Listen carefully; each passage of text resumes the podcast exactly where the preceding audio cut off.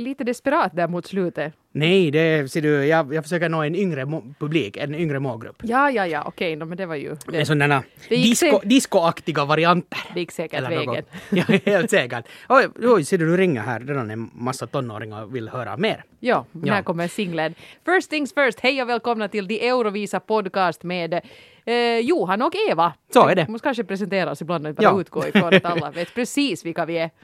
Sådär, med Måns och Petra, Mm. med Johan och Eva. Nej, okej. Eh, hör du, det är två veckor sedan sist eller vad det nu blir. Ja, så är Så det. vi har ganska mycket att prata om och vi måste försöka kanske lite grann begränsa oss här nu. Men du knarrar redan? Ja, absolut. Var det mikrofonen? Nåja, eh, vi har inte riktigt hunnit eh, smälta Melodifestivalen, inte Nej. så här i poddform i alla fall. Och dessutom, nu börjar det ju vara den tiden på året då alla bidrag för Eurovisionen börjar vara klara. Vi har faktiskt eh, lyssnat och tittat på de flesta av, oss, av dem för att vi ska börja spela in i Eurovisan nästa vecka, så vi kanske kommer att prata lite grann om det också. Men hör du, jag tycker ändå kanske att vi måste ta och börja med det som faktiskt var dagens stora nyhet i Eurovisionsvärlden Låt komma. att eh, Asien nu kommer att börja ha en egen Eurovision. Ja. Uh, det, här, det här väcker säkert en hel del tankar och reaktioner. Jag måste säga att jag blev spontant ganska, ganska glad över det. Det här är ju inte en helt, en helt ny idé, det har ju också diskuterats tidigare. Vet du vem som lyfte upp den här grejen år 2009? Mm, ge mig en ledtråd. det kommer så abrupt. Nå, året 2009 kan ge en ledtråd. Le- Nej, inte vet jag. Hör du ingen mindre än Vladimir Putin Nåja. som börjar tala om att skulle det inte vara bra att göra en sån här, ett eget samarbete med, med det där med, eller, göra något sorts samarbete med just Kina och, och få med Asien. Jag minns och så att här. eh, det var kanske inte just då Vladimir, men åtminstone var det några uh, ryska förstå sig på det som här för några år sedan då tyckte, det var när Conchita vann som de tyckte att nu har det här nog spårat ur helt, helt Ja. totalt och nu måste vi ha en mer konservativ eh, variant av denna eminenta tävling. Men jaha, han var redan 2009 i farten. När ser du Putin på den tiden så, så då var han ju kanske mer, mer så här, hur ska man säga, vänligt inställd till världen. När man visste inte åtminstone riktigt allt vad som, vad som skulle komma. Och från EBU sa man att hej, att vi har ett bra koncept att Putin om du vill, om du vill köpa rättigheterna till det här konceptet så köp bort bara och börja laga att inte det går vidare. Ja, precis. Så, så, så det här diskuterades redan, redan då, har säkert diskuterats i, i det där igen i många andra skeden också. Och i Sydamerika så har man ju haft sin egen 80-festival som gick någon gång från, någon på 70-talet började visst och så, och så tog det slut. Uh, år 2000 tror jag den sista 80-festivalen gick. Och i, alltså nog väl på samma sätt men det var då liksom eh, portugisiska och spanska som gällde i den tävlingen eftersom det var de här sydamerikanska ländernas TV-bolag som Precis. ordnade en egen sångtävling. Och det som Eurovisionen, man ser ju förstås lätt att det är länder, europeiska länder som tävlar mot varandra, men om man ska vara riktigt noggrann här så är det ju TV-bolag som tävlar mot varandra i Eurovisionen. Ja. Och, och det som jag nu har funderat på när jag hörde den här nyheten så, så det där Alltså, här, här, det, är något som lite, lite lockar mig i den här idén. Den stora utmaningen skulle nog säkert vara att hur får du det att hållas intressant för alla tittare? För Eh, hur, hur börjar du bygga upp det? Eller ska vi säga att vart leder det till på sikt? Att om de har en egen tävling, fine. Om de i Sydamerika skulle ha sin, eh, fortsättningsvis sin egen tävling, fine. Och så har vi vår här. Men då, då växer ju nog det där kravet på något sätt att vi måste ju ha en världsfinal. Och det som vi ju måste vara tydliga här med att det ska alltså vara en, en helt asiatisk Eurovision, att den heter Eurovision i så fall blir ju lite ologiskt, men det är alltså inte så här att det här ska bli någon ny utbuktning av den Eurovision vi brukar följa med här i Europa, utan en helt egen tävling. Precis. Tills vidare skulle det inte vara semifinaler och sånt här, utan det skulle bara vara en, en final. Ja. Och det har man ju vetat eh, redan sedan tidigare att intresse i Kina till exempel är stort för Eurovisionen och att de har sänt tävlingen. Och just att om man skulle göra det, och sen, om det skulle leda till det att, att man skulle också börja tänka på en världsfinal, så hur, hur, hur n- när skulle det vara? Jag menar, okej, nu finns det ju fotis-VM nu också som, som intresserar, men det är lite en annan sak för det är, när det är en idrottsgren så det är så konkret. Jag menar, det kan vara en spännande match eller så kan det vara en tråkig match, men så blir det ändå 1-0 eller 2-0. Det blir ett klart resultat. Den ena vann och den, och, och den andra vann inte och så fortsätter det. Men när musik bygger så mycket på musiksmak så är det kanske ganska mycket svårare Måste att man splitta upp det då, att det blir som ett, ett OS. Ja. Att i countrygenren så vann den och den och liksom. Och vad skulle då hända med Europa? Uh, jag menar, borde vi då börja ha liksom en finsk uttagning för en, för en nordisk final som sen skulle tävla eh, i någon sorts europeisk final var den sydeuropeiska vinnaren tävlar mot den nordiska. I, I don't know, här finns liksom en en massa stora frågor alltså om man nu skulle ta det vidare från det att bara Asien gör sin egen tävling. Men, men det som liksom lite lockar i det här, någonting som vi talade om, om förra veckan och som jag vet att vi ska tala mer om i den här podden lite senare, när det finns en viss likriktning eh, inom Eurovisionen, hur låtarna låter, som vi märkte speciellt här i år, det vill säga allt sånt som är skrivet av svenska låtskrivare, de är inte bara en eller två i år, Nej. så, så, så finns det en, en liksom, allt börjar låta lite lika. Och, och skulle du då få in lite sydamerikanskt och lite afrikanskt och lite asiatiskt, någonting som låter som något helt annat, så skulle det bli en intressantare blandning och då skulle man kanske få den här spektakelnivån att stiga till helt nya sfärer och då skulle det kunna bli ett jätteintressant program. Men om det egna landet inte är med där och tävlar, hur intressant är det då? Hmm, I don't know. Vi får se. Och det, jag har lite försökt följa med hur Eurovisionsfansen har reagerat på den här tanken. Nu idag den här nyheten kom nu här på förmiddagen, morgon. Eh, och eh, jag skulle säga att sådär allmänt taget är man helt positiv till det här. Att roligt att den här idén funkar så bra att den sprids. Nu, jag menar, nu har Europa kört på med det här i 60 år. Och helt, helt välkommet att andra uh, anammar det här konceptet. Men den stora frågan är ju då att var ska Australien tävla? Precis. För det faktum att Australien då fick vara med i fjol det tycker folk väl att var helt okej. Men det att det då hette att det här är en engångsföreteelse och sen hux flux fick de vara med också i år och säkert också nästa år om de så vill. Så det har kanske inte riktigt tagits emot så där med öppna armar av alla Eurovisionsfans. Så då tycker de att no, att kanske Australien nu borde vara den här drivande kraften för att få fart på den här asiatiska Eurovisionsvarianten då. Och de kan ju plocka med den Nya Zeeland lite, lite och kompa och kanske och, och, och sådär. Nu vet jag inte hur stort Eurovisionen är på Nya Zeeland men äh, Australien Nya Zeeland det är ju allt samma sak. Så är det stort i Australien så antar jag att det finns Eurovisionsfans också på Nya Zeeland. Jag skulle åtminstone gärna sitta och titta på den här finalen för det skulle vara otroligt spännande att, att se hur, hur musikerna i Asien tacklar det här att ringer de också till Thomas Gesson? Eller tycker de att det här är nu ett fantastiskt kul tillfälle att visa upp det vi själva tycker att är bra just nu? Ja, och, och, och som sagt spontant tycker jag att det är en jättebra idé. Varför inte musik? Eh, Eller sådana här tävlingar, det som, det som ju kanske var någon tanke någon gång när Eurovisionen startades i tiden, dels det här, det här propagandasyftet, men, men, men alltså det förenar ju nog folk och kulturer. Eh, Och, och det som kanske är lite Eurovisionens problem nu, att i, när det kommer till Europa, att vi, är, vi börjar vara så pass förenade här i Europa att allt blir ganska lika och det där liksom, den där outrageous-faktorn den liksom trappas ner helt och hållet. Så därför skulle det vara roligt att få in av det här andra också till den här tävlingen. Att, att jag hoppas att det inte är något som, som äter upp eh, själva Eurovisionen som koncept här i Europa. Att, att, att, att allt blir nu bara likadant. Och det som man ju också undrar här sen med Australien, no det är ju liksom ganska klart fall att de hör inte till Europa. Men hur är det med de här som nu kanske inte riktigt heller hör till Europa men ligger geografiskt närmare? Ska Azerbajdzjan och sånt här, borde de liksom då placeras i den här asiatiska tävlingen Mm, när den har tagit fart? Jag, jag, har- jag har ingen ståndpunkt alls i det här men jag tror eventuellt att det kan, det kan bli lite fult innan allt det där är utrett. Och, sen alla det- är nöjda. Och huvudsaken är ändå att det inte blir fler länder i en och samma tävling. För, Nej. för taket är nog nått för länge sen vågar jag påstå. Å andra sidan sen igen för att nu ko- koppla det till fotis-VM, nu håller det ju också på i flera veckor. Så, så I och för sig ja, på Och konstiga sändningstider. ja, och så Ja. börjar man köra vart fjärde år eller någonting. Inte vet jag. Vi får väl se vad som händer. Men i alla fall ett, en intressant nyhet nåddes vi av där och eh, vi får nu se var detta landar. Men ska vi gå vidare hör du, för, för det här tyckte jag faktiskt, du var lite inne på det redan men jag tycker det känns verkligen frapperande i år när man tittar igenom låtskrivarlistorna för eh, Eurovisionen hur många svenskar det är som har varit med och skrivit låtar och hur mycket det har köpts in. Att vi har då Eh, nå till exempel Cypern, de ringde raka vägen till Thomas Gesson och fick en låt som han också har producerat själv. Mm. Skulle jag säga att hörs. Mm, Ja, absolut. Eh, Moldavien har också kontaktat svenska låtskrivare. Malta, eh, en sångerska som faktiskt blev tvåa i Eurovisionen 2000, alltså, nu vet jag inte, det var då när det var i Tallinn och eh, Marie Enno Lettland vann i alla fall. Hon är tillbaka igen med en låt skriven helt och hållet av svenska, bland annat Molly Pettersson Hammar som ju tävlade i Melodifestivalen här helt nyligen. Och den är väl ganska högt tippad dessutom. Den är högt tippad. Den, eh, just, just nu så tippar man att den ska bli trea eller någonting sånt. Och sen då Gabriel Alares som också skrev Kristas låt Faller i Melodifestivalen. Han har åtminstone två låtar. Det kan hända att han dyker upp någon annanstans också men jag har åtminstone stött på hans namn i två sammanhang, här, sammanhang här. Bra att jag kan prata. Och det ska vi säga, nu, nu behöver vi inte berätta vilket bidrag det var, men i fredags satt ju du och jag och tittade igenom alla de musikvideor som vid det laget hade släppts. Eh, nästan alla, det var bara några som saknades.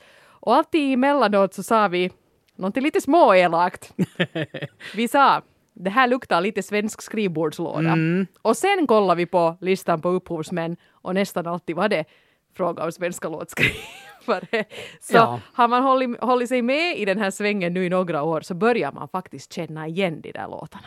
Och det att det är en svensk låtskrivare i sig, så, så jag menar inte kan man ju säga att, att allt som svenskar sk- skriver att, att det är på ett sätt, men, men den är en sån liten klick de här som skriver för just Eurovisionen. Och ursäkta nu bara, men det är inte de svenska låtskrivare som gör allra mest framgång i världen, för de är över i USA och jobbar med riktigt stora artister. Så, så Och de vinner ju alltid emellanåt i Eurovisionen. Det Jo, kommer visst, alltid visst, ibland absolut. sen en, en Måns Zelmerlöw med en Heroes och en Loreen med en Euphoria och därför har de ju också fått ett, ett jättehögt anseende och det är Ja. absolut inget fel på det. Men när det går till överdrift, vilket jag nästan lite tycker att det gör nu i år, så blir det lite tandlöst. så blir det. Att, att de som inte har svenska låtskrivare i år och som gör en liten, en, ja, liksom en egen stil och in, inte ens försöker skriva låtar som, som, som svenska låtskrivare gör eller de här som skriver för Eurovisionen. Så, så de faktiskt, måste jag säga, i år sticker ut, eh, alltså har, har en fördel i det att, att de, de deras låtar är inte de här jämntjocka som är såhär, nå, men det här har vi nu hört förut. För att eh, Ja, jag vet inte. Jag, jag, ser- jag ser en risk i att, att det lite, eh, om man nu ska lite överdriva, förpestar den här tävlingen på det sättet att den här mångfalden är inte lika stor som den har varit förut. Ska vi säga att det är problemet? Och det som gör det här ännu tydligare är ju att Sverige inte skickar en typisk svensk Ja, Eurovisionslåt för de vet att med det så tar de inte hem sin sjunde seger. Nej, och det här är också intressant. Den som just nu eh, idag, denna måndag, eh, spelbolagen placerar högst. Det här kan ändras flera gånger om innan det är dags för Eurovision. Men i alla fall nu toppar han Rysslands Sergej. eh, skriven av en grek och en ryss, eh, hans, hans bidrag. Men när jag satt och tittade på den videon så slog det mig att det är nog det bidrag det, det låter nästan som en svensk låt. Och hela hans upplägg är väldigt mycket Heroes och Måns Zelmerlöw. Till och med hans kroppsspråk på en del platser i den där eh, videon. Så jag förstår att spelbolaget, be, bolagen tror att den har goda chanser. Det har den säkert också. För i teorin har den det som I krävs. teorin har den det som funkar i Ja. Men är det det som funkar i år? Det är det som gör det här så spännande. Ja, och, och, och jag hopp, hoppas att, jag menar, Sverige, jag hyllar dem alltid, tycker jag, oavsett en hurdan podd vi gör så hyllar jag alltid deras musikindustri. Och Det det är ju- den värd, för det är de, de är liksom vi- superbra. Det är ju därför vi tillåter oss att vara lite kritiska. Exakt. det- för, För, vi är underdogs. Verkligen. Alltså, in, in, få länder har, har en så, så stark liksom, låtskrivartradition som, som, som Sverige nu har och som har klarat sig inom, inom popmusiken. Men, men igen, det är inte Max Martin och det är inte Tove Lo och det är inte de här allra coolaste och, och, och snärtigaste låtskrivarna som är där och producerar till Eurovisionen utan det är en liten klick som skriver massor med låtar. Och tyvärr nu, men det blir den här dussinstämpeln och jag, jag är som sagt rädd att det kan, det kan göra illa för, för en iakttagelse som vi gjorde när vi tittade på alla de här låtarna så, så det var ingen som var alltså helt superskit. Nej. E- Eller, eller som, som var så superunderlig att men vad håller de på med, det här förstår jag inte överhuvudtaget, att allt var ganska okej. Och då när allt är ganska okej så är det ganska tråkigt. Så ja, nu ska jag ju förstås se, och, och, se alla videorna och höra på alla låtar ännu flera gånger men lite fick jag av en känsla att oj nej, att är det här nu ett sånt här tråkigt år? Var, var alla börjar vara semi-okej och, och göra semibra poplåtar som kanske skulle ha en chans men ändå att klara sig globalt men ändå inte. Plus att säkert hälften av artisterna i år har tagit vägen via lokala idols eller talent eller X-factor eller voice och kan sjunga och liksom inte ens göra bort sig genom att falska utan det blir nog kanske lite så här dussin produkter som du sa. Men nu blir det roligt nog. Nu blir det roligt för att de kommer ju sen när man ser numren på scenen och de har liksom rätt kläder och rätt rekvisita och rätt show med det där så blir det ju alltid, för jag har nästan varje år nu haft den här känslan av att blir det här nu ett sådant tråkigt Eurovisionsår och inte har det någonsin i slutändan ändå varit. Nej, inte blir det ju det. Men det är kanske bara att, att när det på något sätt blir så där konkret och, och liksom fakta framför ögonen på en att hur, hur stark, jag vet inte hur man ska tala om makt nu i det här fallet, men, men hur starkt det här rikssvenska inflytande är på hela tävlingen. Så, så just att fundera på att, att, att sen den dagen som gränsen är nådd så kanske man skulle kunna hört, hörta lite. Men de ska nu ha sin sjunde seger och, och helst säkert också sin åttonde i något skede och sen tror jag att de kommer att, att varva ner ganska mycket för en tid i alla fall. Men det som också gör mig lite konfunderad här är att det som man märker när man följer med lite diskussioner på nätet och så här är att det finns ett, um, nu ska jag inte ta till ett så starkt ord som att det skulle finnas ett hat mot svenskarna, det är inte alls sant, men det finns en viss sån här aversion mot det här att, att äh, att det är nu hela tiden, nu ska de igen och nu är det Jen Björkman som är typ boss för hela Eurovisionen och, och John-Ola Sand som är norrman, att det är nu hemskt med den här, att det har nu blivit så här Scandinavian Song Contest, det här bla bla bla. Och sen ändå köper vart och varannat land in en låt från Sverige. Mm, jag menar bestämmer då hur ni ska ha det. Och där tycker jag nu nästan att, att man måste lite extra hylla sådana som gör precis sin egen grej.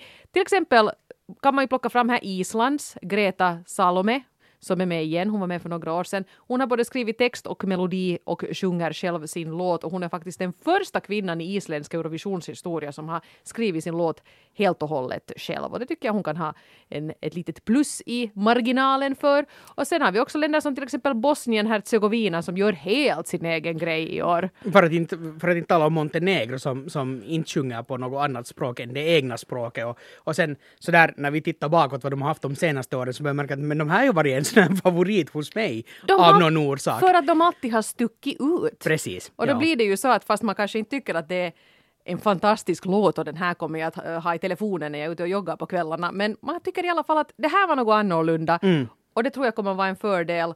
Och det kommer eventuellt också att vara en fördel för No, faktiskt, både för Frans och för Sandja, Ja, som ju är de som absolut. man följer med lite extra mycket. Men det är liksom lite samma den här, det som, det som nu har varit ett symptom på Mellon, eller, eller, eller i Melodifestivalen, det här med att vissa låtar, eller att det finns en viss stil som bara ungefär existerar i Mellon, och, och så blir det liksom, no, det här är nu ännu en sån här Mellolåt, och så är det ändå någonting annat mycket bättre som vinner. Mm. Så nu har det bara liksom skjutits över till Eurovisionen, och jag skulle lite vilja ha det bort därifrån. Ja, precis. Och där tycker jag ändå att ska vi nu lite klia oss själva på, på ryggen här. Finland har inte trillat i den gropen. Nej, nej. det, kan, det kan man ju nog lugnt säga. Ibland har det gått bra, för det mesta har det inte gått så bra. Men Ja. vi har åtminstone gjort vår egen grej hela vägen. Jo, och det här med att vad är nu sen att gå bra och vad är nu sen att, att gå dåligt, att det är liksom hur man väljer det. Jag, jag, jag menar, till exempel PKN, så, så där resultatmässigt, de blev typ sist i sin semifinal, så ser man det liksom bara krasst ur den synvinkeln, så gick det ju inte alls bra. Men det att de var där och uppträdde som sig själv och att de kom tillbaka då typ med noll poäng, så nära noll poäng man kan komma nu för tiden. De kom med noll poäng tillbaka i bagaget och fick en grym mottagning här hemma och blev ändå hyllade som hjältar av, av en del av publiken. Så det är ju liksom, det, det är ju positiva saker och det är ju den här vinsten.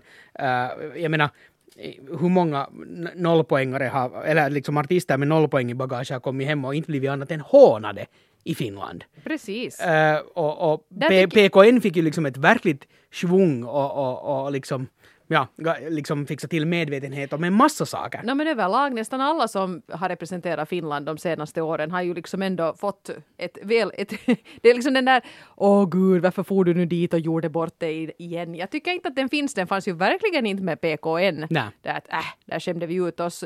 Uh, Soft Engine gick det ju bra för på riktigt. Ja, så är det. Så jag menar, det, det blev ju ingen last för dem, Nej. hoppas jag. Eh, utan snarare blev det ju en språngbräda för deras karriär och de lärde sig Absolut. säkert hemskt mycket i Köpenhamn. Och sen före det hade vi ju Krista som nu inte direkt har tynat bort. Nej, det kan man nu verkligen inte säga. Nej, precis. Och, det där, och Pernilla som fick jobb på Radio Extrem. Ja. Bäst, bäst av alla gick det för henne. Ja. Nej, men inte liksom...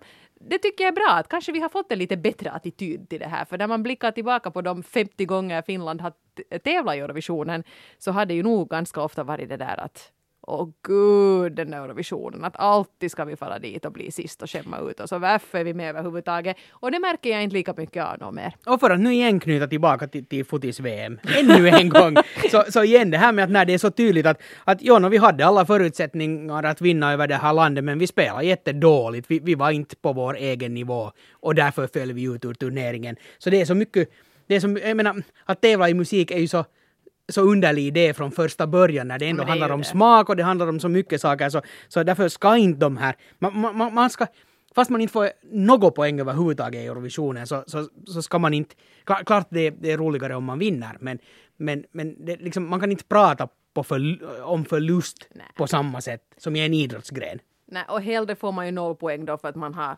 gjort sin grej och kanske Absolut, lämna ett avtryck. ja. Att man får noll poäng för att man köpte en låt från andra änden av Europa Ja, och ingen förstod varför man hade gjort det. ja, precis. Mm.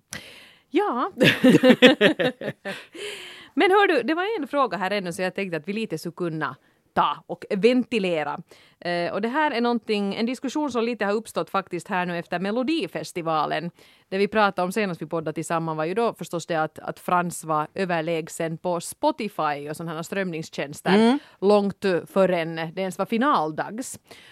Och då kan man ju säga det är ju en intressant måttstock och den är ju inte på något sätt ofelbar heller. Det behöver ju inte nödvändigtvis vara så att den som, som leder på Spotify vinner, men ganska ofta blir det ju ändå så. Och då börjar jag undra att var det bättre förr när de här låtarna inte fick spelas förrän det var dags? För då var ju nog spänningen, låg ju nog mera kvar in i det sista. Oj, svår fråga. Ska vi säga som så att, att, att äh, jag, jag tror att, att den här Spotify och andra streamingtjänster så kan ka- eller speciellt Spotify, kan förstöra spänningen när det kommer till Sverige. Men om man nu ser på Finland, vem var det som hade överlägset mest streamningar på, eller streaming, eller vad ska man säga? Strömningar. Ström, strömningar. Strömmingar. Jättemånga strömmingar. strömmingar. så det var Päijät och de strittade Ja. ut genast. Och det var liksom, gapet, gapet till, till Sandja var ju liksom, alltså det kastade med flera hundratusen. Var det inte månne så i Norge också att den gode Freddy Kalas ledde framom Agnete inte sen vann? Ja, Ja. Det, det där vet jag inte men jag skulle tippa på att det skulle kunna vara så. Och nu när Freddy Kalas äh, singel, äh, vad hette den nu? Den hette The Rush eller något sånt. Ja, så, ja, så gå hem kanske i Russia. Nej, Ja. nej. Äh, men det där, så, så, så den kan bli plötsligt en internationell sommarhit. Mm, och säkert låg inte, om vi nu ska ha crazy-bidraget från varje land, inte låg säkert Samir och Viktor och Bada nakna dåligt till på Spotify de heller. Nej, nej, de, inte precis. Absolut. Ja. Så, så, så, så det gäller inte alla länder. Så ska man komma ihåg att när det kommer till Europa så, så eh, Spotify är ett svenskt företag eh, och det är liksom ing, det är nog ungefär i Sverige och Norge var man lyssnar så mycket på Spotify, eller liksom sådär överlägset Mm. mest på Spotify. Eh, det finns en massa problem med att eh, också i Tyskland så har de väl ganska dåliga sådana här eh, eh, nätabonnemang när det kommer till mobiltelefoner. Du har en viss mängd data och sen när det är slut så är det slut. Så du äter upp det ganska. Så, så ström, eh, strömmingstjänsterna är inte alls lika stora i Europa. Nej, men, men där kan man egentligen vidare utveckla frågeställningen för uh, i en del länder kanske man ännu mer håller fast vid uh, gammal hederlig radio. Och blir det då så att det blir en fördel för de Eurovisionslåtar som är sådana här radiolåtar? Där tycker jag till exempel Ska vi säga Storbritanniens bidrag i år en jättetypisk radiolåt. Du kan spela den i nästan vilken kanal som helst. Ingen stänger av och ingen försätts heller i extas. Nej, så är det. Eh, och blir det då så att en sån låt får en fördel av att den har kunnat spelas, den har varit så lite kiva vår låt och så känner folk igen den när den tävlar. Och har då den fått en fördel av det här att de släpps genast och får spelas före tävlingen? Absolut, det, det hävdar jag. Absolut. Och, och det som sen är, jag funderar just att varför har man släppt på det här och jag undrar att har det månne att göra någonting med att, att nu när vi ändå har två semifinaler, så de som de som tävlar i den första semifinalen och går vidare till final, så de har ju redan fått så mycket mer exponering än de som är i den andra semin. det, ja. att, att där kanske det blir orättvisa. Men skulle det vara så att, att man skulle höra de här låtarna, låtarna för första gången i finalen som det var förr, så då skulle det vara mycket större chans att, att det skulle komma in svarta hästar och vinna. Och, och, och, och vi skulle få Mm, precis. fler överraskningar. Och, och, och det är ju aldrig fel att, att som tråkigast är det ju de här åren när man vet att och, ja, men det blir ju liksom det, det måste ju vara Loreen som vinner, det måste ju vara Måns Ja. som vinner. Okej, sen finns det lite faktorer som kan omkullkasta det. Det finns alltid en sån här liten faktor av att nå inte vet man 100% säkert någonsin. Men ändå, då, då när, det, när, när man hör dem första gången och det är tävling och så måste man snabbt bestämma sig så kanske man gör som, som tv-tittare ganska annorlunda val än om man just har blivit bombad med en låt i flera veckor. Så, så inte bara det utan också orkestern tillbaka säger jag. ja, allt tillbaka! Absolut, och såna här stora telefonlurar som de skriker i när det ska röstas. Men jag tänker mig också, det kan ju också vara en nackdel. Om vi nu till exempel tar en, en låt som Frans som nu spelas redan på radiostationer runt om i eh, Europa och det är nu ganska länge kvar. Det kan ju hända till och med i värsta fall att en låt skulle uppfattas som lite slutspelad Ja, absolut. om den har fått allt för stor spridning allt för tidigt. Och sen, sen tror jag ändå att det ger mer positiv uppmärksamhet åt hela tävlingen. Det att det finns några låtar som... som Man på riktigt vill höra och inte bara Ja, no- se den där ena kvällen i maj. Ja, det var du som sa det. Nej, men, men, men det att, att, att det talas om Eurovisionen under en betydligt längre period. Ju. Jag menar, någon gång på 90-talet, och nu kan man säkert räkna bort alla de här super-Eurovisionsfansen, men sådär personligen så inte hade man ju någon aning om vad det skulle komma från de andra länderna. Men, men nu finns det liksom en, nu, nu är det överallt, så, så nu kan man inte låta bli att snubbla. Snubbla över det. Så, så då finns Eurovisionen kvar där i medvetandet. Man, man glömmer liksom inte bort den. Att det är så att, va? Är det final idag? Det, det kanske man slipper. Sådär som vi brukar göra. Sådär, ja. Var det genrep idag? Ja. Aj, det är det final idag! Nej, gud. Så det är nog annorlunda. Å andra sidan skulle inte den här tävlingen utvecklas överhuvudtaget eh, så, så skulle det ju nog bara stanna på stället och så skulle det sakta självdö. Att därför ser jag det också som positivt att man börjar liksom starta tävlingen i Asien. Hoppas de tar upp det igen i Sydamerika så att, att, att liksom så, så, för jag vill ju inte att det här ska dö ut det här evenemanget. Jag tror inte att risken är så hemskt stor. Nå, inte, nå, om det nu bara sen mitt i allt är att det, man ska, kan lika bra se på Mellon. Så, Ja, precis. att, det allt, att det är så supersvenskt. Så. Nej, vi får se. Hör du, jag, jag tänkte föreslå en grej. Det här är så här typiskt. Vi, är sån här, vi har redaktionsmöte i podcasten. Jag skulle kunna prata med, med dig om det här på förhand, men, men vi tar det nu istället. Det är fint. Vi, Plus att jag kan ju säga att nej, det där vill jag inte att vi talar om. Så. Ah, ja. Nej. Inkludera lyssnarna. Jag tänkte att vi ska göra så här.